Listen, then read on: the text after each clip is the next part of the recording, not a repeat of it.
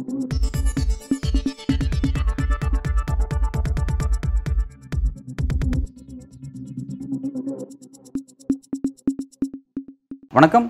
இது news focus Tamil. இன்றைக்கு நம்முடன் அரசியல் பேச இணைந்திருக்கும் சிறப்பு விருந்தினர் டாக்டர் காந்தராஜ் அவர்கள். வணக்கம் சார்.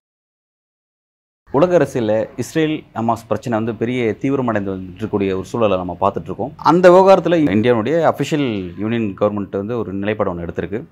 அதுக்கு மாறா காங்கிரஸ் ஒரு நிலைப்பாடு எடுத்திருக்கு. எப்படி சார் பார்க்குறீங்க? வழக்கமாக நம்ம வந்து எப்போவுமே பாலஸ்தீனியர்களுக்கு தான் சப்போர்ட் பண்ணுவோம். இதில் பல காரணங்கள் உண்டு.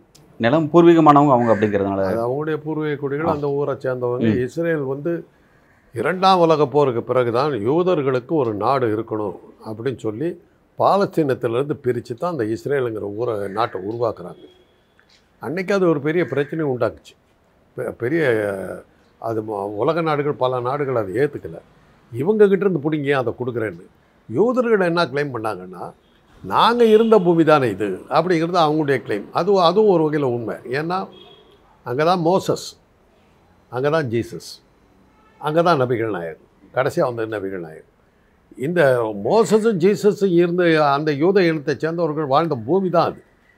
நபிகள் வந்து இஸ்லாத்தை உருவாக்கின பிறகு அந்த கிறிஸ்தவ யூத இனங்க மதங்களையே ஓ- ஓரம் கட்டிட்டு இஸ்லாம் பெருசாக வளர ஆரம்பிச்சுது. அப்போ தான் வந்து அந்த கிங் ரிச்சர்ட் போன்ற மன்னர்கள் இங்கிலாந்து மன்னர்கள் குரூசேட் வார் அதாவது மதப்போர் அப்படின்னு சொல்லி முஸ்லீம்கள் பெருசாக பரவுறதை தடுக்கிறதுக்கு ஒரு போரெல்லாம் நடத்துனாங்க. அந்த டைமில் தான் இந்த ராபின்ஹுட் கதைகள்லாம் அந்த டைமில் வந்தது தான் அது அது அதெல்லாம் நடந்தது. அந்த முஸ்லீம்கள் அது பெருசாக ஆனதுக்கு அதனுடைய விளைவு என்னன்னாக்கா துருக்கியினுடைய ஒரிஜினல் பேர் வந்து கான்ஸ்டான்டினோபிள். இஸ்தான் அதை வந்து இஸ்தான்புல்லாக்கி துருக்கின்னு மாற்றினாங்க முறிக்க அது மாதிரி ப பல ஊர்கள்லாம் பேரெல்லாம் முஸ்லீம்களாக மாற்றினாங்க மத்திய ஆசியா அந்த உஸ்பெகிஸ்தான் அதை எல்லாமே முஸ்லீம்களாக மாற அளவுக்கு அது போயிடுச்சு. அதை கிங் ரிச்சர்டு கேமலாட் போன்றவர்கள்லாம் அதை போரிட்டு தான் அதை கொஞ்சம் கட்டுக்குள்ளார கொண்டாங்க அந்த நேரத்தில் முஸ்லீம்கள் பெருசாக வந்தபோது அங்கேருந்து யூதர்கள்லாம் வெ- வெளியேறிட்டாங்க. வெளியேறி அவங்க ஐரோப்பா முழுக்க பரவி இது பண்ணாங்க. முதல் உலக யுத்தத்துக்கு காரணமும் அதே யூதர்கள் தான். அவங்க க கிரியேட் பண்ணது தான் முதல் உலக யுத்தம். அவங்களால வந்தது தான் ரெ- இரண்டாவது உலக யுத்தமும் அதனால் என்ன ஆச்சுன்னா யூதர்களை வந்து நம்ம வந்து கொஞ்சம் கட்டுக்குள்ளார வைக்கலன்னா உலகத்துக்கே ஆபத்துங்கிற மாதிரி ஒரு எண்ணம் உலக மக்கள் மத்தியில் வந்தது.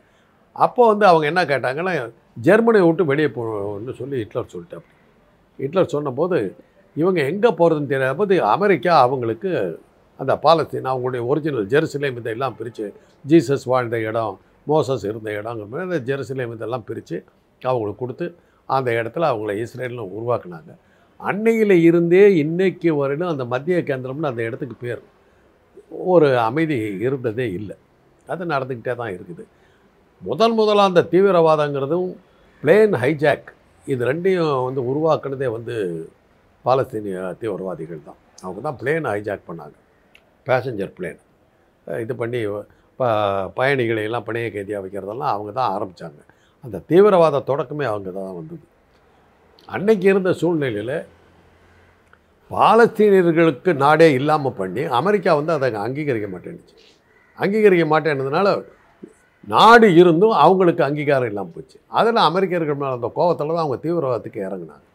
அப்படி உருவானது தான் அந்த தீவிரவாதம். இன்றைக்கு வரலாம் அமெரிக்கா வந்து இஸ்ரேலுக்கு சப்போர்ட் பண்ணுது. நாம் வந்து நியாயத்தின் பக்கமாக நின்று பாலஸ்தீனத்துக்கு தான் நம்ம சப்போர்ட்டு நம்ம சொல்லிட்டோம்.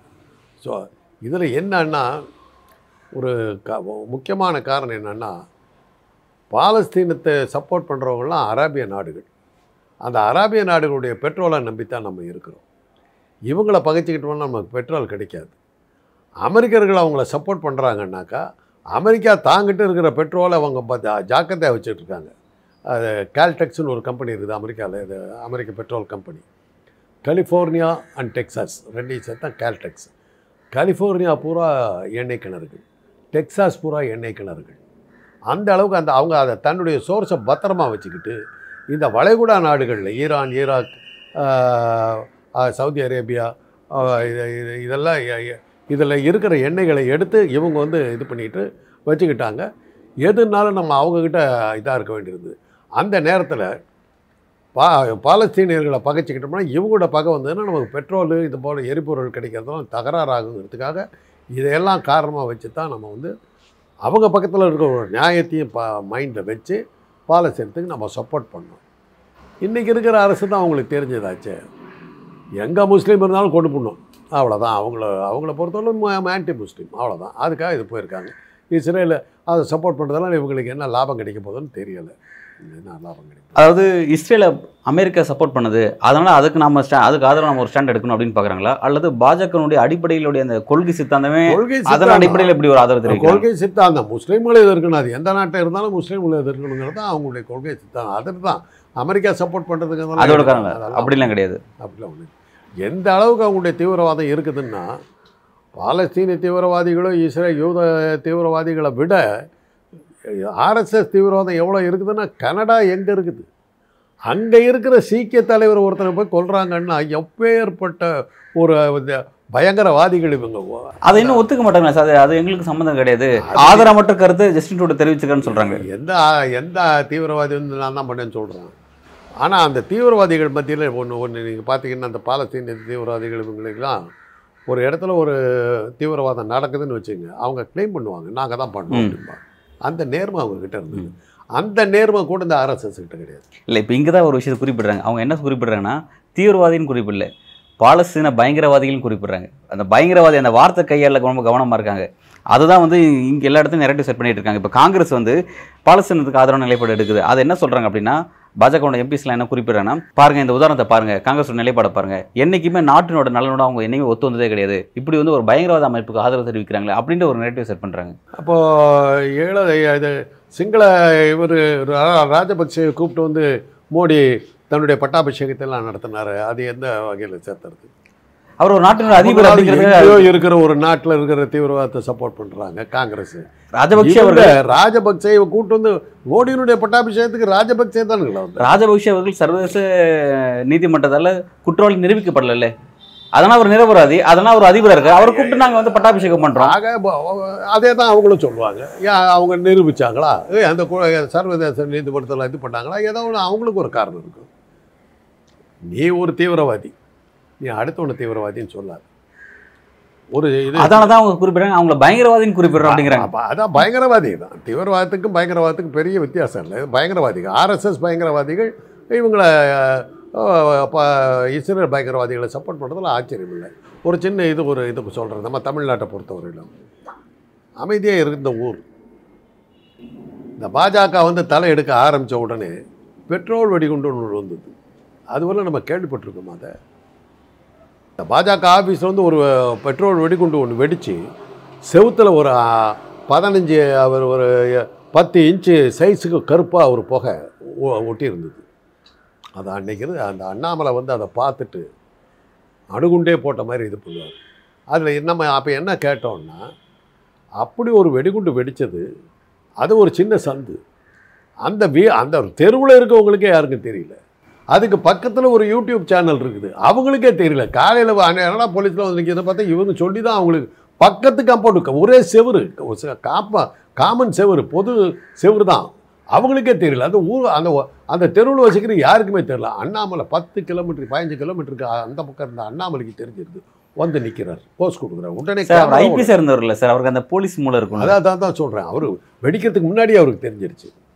அது அப்புறம் வந்து கோயம்புத்தூரில் பார்த்தீங்கன்னா திடீர்னு வெடிகுண்டுகள்லாம் வா பாஜக வீடுகளில் வந்து வெடிகுண்டு வீசப்பட்டது. ஆனால் வெடிக்கல. வெடிக்கல. ஒரு பத்து வெடிகுண்டு போட்டாங்க. ஒன்று கூட வெடிக்கல. அதாவது வெடிகுண்டு கலாச்சாரத்தை உருவாக்கணும் தான் பயமுறுத்தணும். ஆனால் வெடி ஆனால் அவங்க எங்கே ஏமாந்தாங்கன்னா ஒரு காரில் ஒன்று வச்சாங்க. எதிர்பாராத நேரத்தில் வெடித்து மாட்டிக்கிட்டாங்க. அதே மாதிரி தான் ஒரு ஒரு எல்லைப்புறத்தில் வந்து போரிட்ட ஒரு தியா ஒரு வீரனுக்கு அஞ்சலி செலுத்துகிற இடத்துல செருப்பு கெருப்பெல்லாம் வீசி அட்டகாசம் பண்ணி அசிங்கப்படுத்தினாங்க. ஒரு வீரனுக்கு கொடுக்க வேண்டிய மரியாதையை கூட கொடுக்க விடாத அளவுக்கு தேச துரோக செயலில் பயங்கரவாதத்தில் ஈடுபட்டது பா- வந்து பாஜக கூட்டம். இவங்க வந்து மற்றவங்கள பற்றி பேசுறதுல அர்த்தம் இல்லை. இன்னொன்றையும் சொல்கிறேன் நாடாளுமன்ற தேர்தல் வருது. அத்வானியோட ஜெயலலிதா கூட்டணி. கோயம்புத்தூரில் கோவை வெடிகுண்டு பல பல இடங்கள் இருக்குது அத்வானி அந்த மீட்டிங்கு வரல ஜெயலலிதா அந்த மீட்டிங்க்கு வரல. அது எப்படி அவங்க ரெண்டு பேர்த்துக்கு தெரி- வெடிகுண்டு வெடிக்க போகுதுன்னு தெரிஞ்சுது? ஏன் வரல ரெண்டு பேரும்? கேள்விக்கு பதில் இல்லை. அந்த தேர்தலில் உளவுத்துறை ரிப்போர்ட் வந்திருக்கலாம் சார் அவங்களுக்கு. அவங்களுக்கு வந்துருக்குது கவர்மெண்ட்டுக்கு வரலையே. அன்னைக்கு ஆட்சியில் இருந்து கலைஞர். அவருக்கு வரலையே. எப்படி கரெக்டாக ரெண்டு பேரும். ராஜீவ்காந்தி கொலை சமயத்துலையும் ஜெயலலிதாவோட கூட்டணியில் இருக்கிறார். ராஜீவ்காந்தி மீட்டிங்கில் அந்த மாதிரி கலந்துக்கிட்டுன்னு வராமல் விட்டுடுச்சு. அது எப்படி அந்த மாளுக்கு ராஜீவ்காந்தி அன்னைக்கு கொலை போகிறாரு தெரிஞ்சது? ஒன்றுமே புரியலையே. அந்த வெடிகுண்டு கோவை வெடிகுண்டுக்கு அப்புறம் நடந்த எலெக்ஷனில் வந்து திமுக ப- தோல்வி அடைஞ்சது நாடாளுமன்ற தேர்தல் இவங்க எல்லா இடத்துலையும் ஜெயித்தாங்க இந்த பயங்கரவாதத்தை உருவாக்கியதே ஆர்எஸ்எஸ் தான். இந்தியாவுடைய முதல் பயங்கரவாதமே காந்தியை சுட்டு கொண்டுத்தாங்க. அந்த பயங்கரவாதிகள் ஒரு ரெ- ரெண்டு வருஷத்துக்கு முன்னாடி ஒரு பாஜகவினுடைய ஒரு தலைவி வந்து காந்தியினுடைய படத்துக்கு நெருப்பு வச்சு துப்பாக்கியில் சுடுற மாதிரி வீடியோ போட்டு கோட்ஸேக்கு கும்பிடுறாங்க. அந்த பக்கம் காந்தி சமாதியில் மலர் வளையம் வச்சுட்டு இந்த பக்கம் வந்து கோட்ஸே கும்பிட்றாரு முன்னோ மோடி. யார் பயங்கரவாதி? யார் சொல்கிறது இதை? இவங்களுக்கு இருக்குதா? இருக்குதா? பயங்கரவாதமே நீங்கள் தான். வேறு யார்? இன்றைக்கி நேற்று இல்லைங்க. சமண மதத்தில் இருந்து சைவ மதமாக மாறின பிறகு திருஞான சம்பந்தம் சமணர்களை எட்டாயிரம் பேரை கழுவில் ஏற்றி கொண்டாங்க பயங்கரவாதத்தில் உருவானது தானே இந்த இன்றைக்கி இந்த சனாதன தர்மம்? கலை க க கலை நயம் மிகுந்த க- வாதாபி நகரம் வந்து புலிகேசியை கொண்டுட்டு ஜெயிக்கிறான் நரசிம்ம பல்லவன் அந்த வாதாபி நகரம் வந்து அவ்வளோ அழகான ஊர். அந்த அந்த ஊரில் இருக்கிற ஜனங்க யாரை பற்றியும் கவலைப்படாமல் நெருப்பிச்சு கொடுத்தனான். ஏ- ஏழாம் நூற்றாண்டிலே இந்த பயங்கரவாதத்தை கொண்டது அவனுங்க தான். பட் இன்றைக்கி அவங்க குறிப்பிடுற அந்த பயங்கரவாதம் அப்படிங்கிறதெல்லாம் வந்து இப்போ பாலஸ்தீன பயங்கரவாதிகள் குறிப்பிடுறாங்க. இன்றைக்கு தமிழ்நாடு சட்டமன்றத்தில் கூட பார்த்திங்கன்னா இஸ்லாமிய சிறைவாதிகள் அது நீண்ட காலமாக சிறையில் இருக்கக்கூடிய இஸ்லாமிய சிறைவாசிகளை விடுவிக்கணும் அப்படிங்கிற விஷயம் வந்து ஒரு அரசியல் கோரிக்கை தமிழ்நாட்டில். திமுக கடந்த சட்டமன்ற தேர்தல் வாக்குறுதியும் சொல்லியிருந்தாங்க. அது குறித்து கேள்வி எழுப்பும்போது வந்து காரசார விவாதம் நடக்க நடக்க தான் செஞ்சது. ஆனால் வெளியில் அண்ணாமலை குறிப்பிடுறாரு. இஸ்லாமிய பயங்கரவாதிகளை விடுவிக்க கூடாது. விடுவிச்சு நீங்கள் ரிஸ்க் எடுக்க மாட்டேங்க நான் எதிர்பார்க்குறேன். ஸ்டாலின் அவர்களே அப்படின்னு குறிப்பிட்டாரு ஏன்னா அவங்களாம் கோவை குண்டுவெடிப்பிலிருந்து ரொம்ப மோசமான விஷயத்தை செஞ்சவங்க அவங்களாம் விடுவிக்க கூடாது அப்படின்ட்டு அவர் ஒரு அச்சு ஒரு ஒரு அறிவிப்பு கொடுக்குறாரு. எப்படி பார்க்குறீங்க?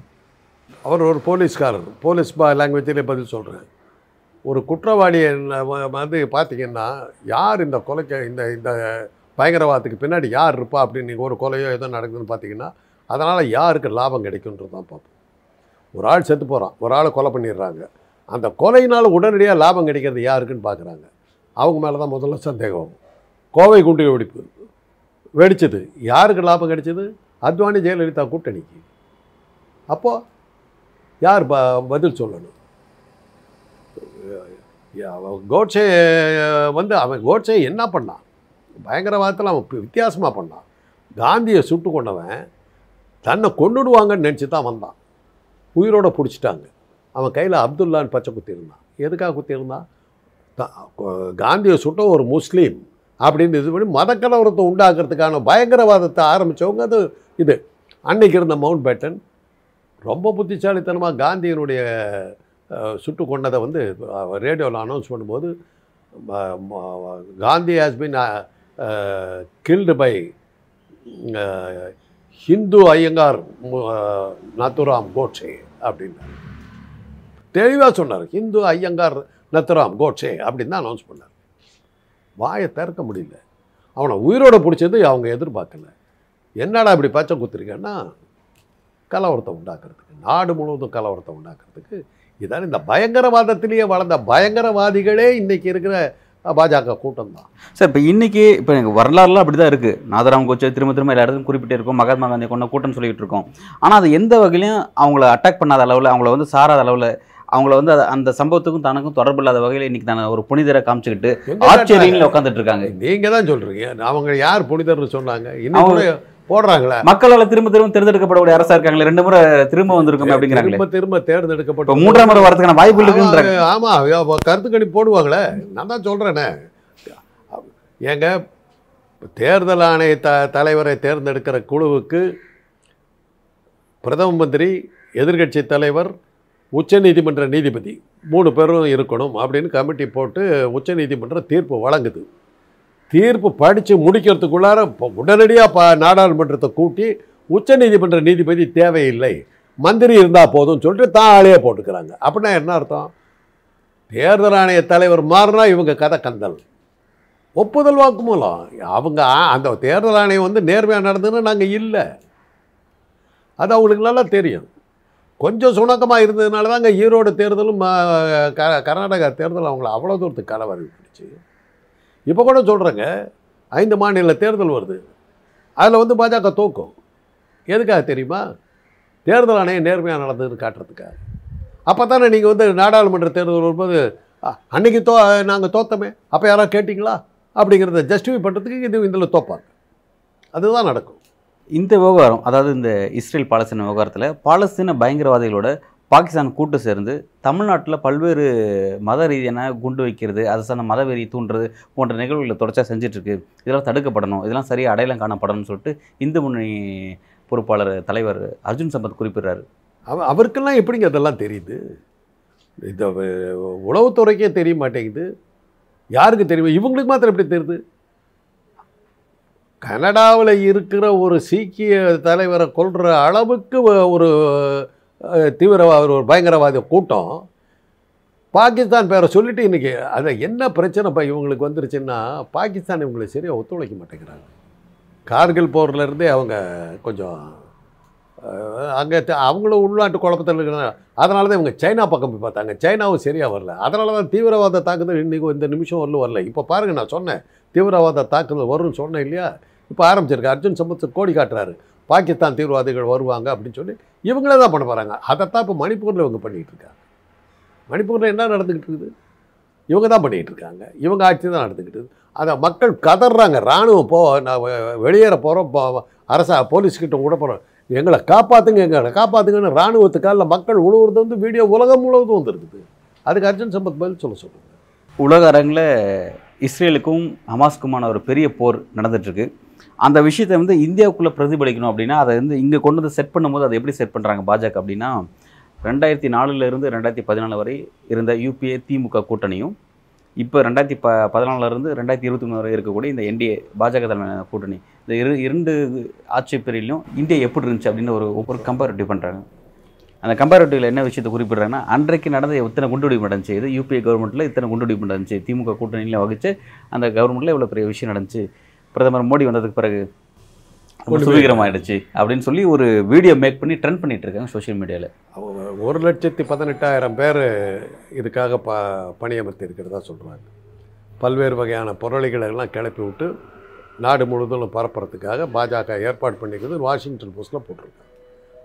அட்ரஸ் கொடுத்துருக்காங்க. இத்தனை சேனல் புதுசு புதுசாக வருதுங்க. ஏன்னா அவங்க வந்து பத்திரிகைகளை அச்சு ஊடகங்களை கையில் வச்சுக்கிட்டா போதும்னு நினச்சிக்கிட்டு இருந்தாங்க ஏமாந்துட்டாங்க.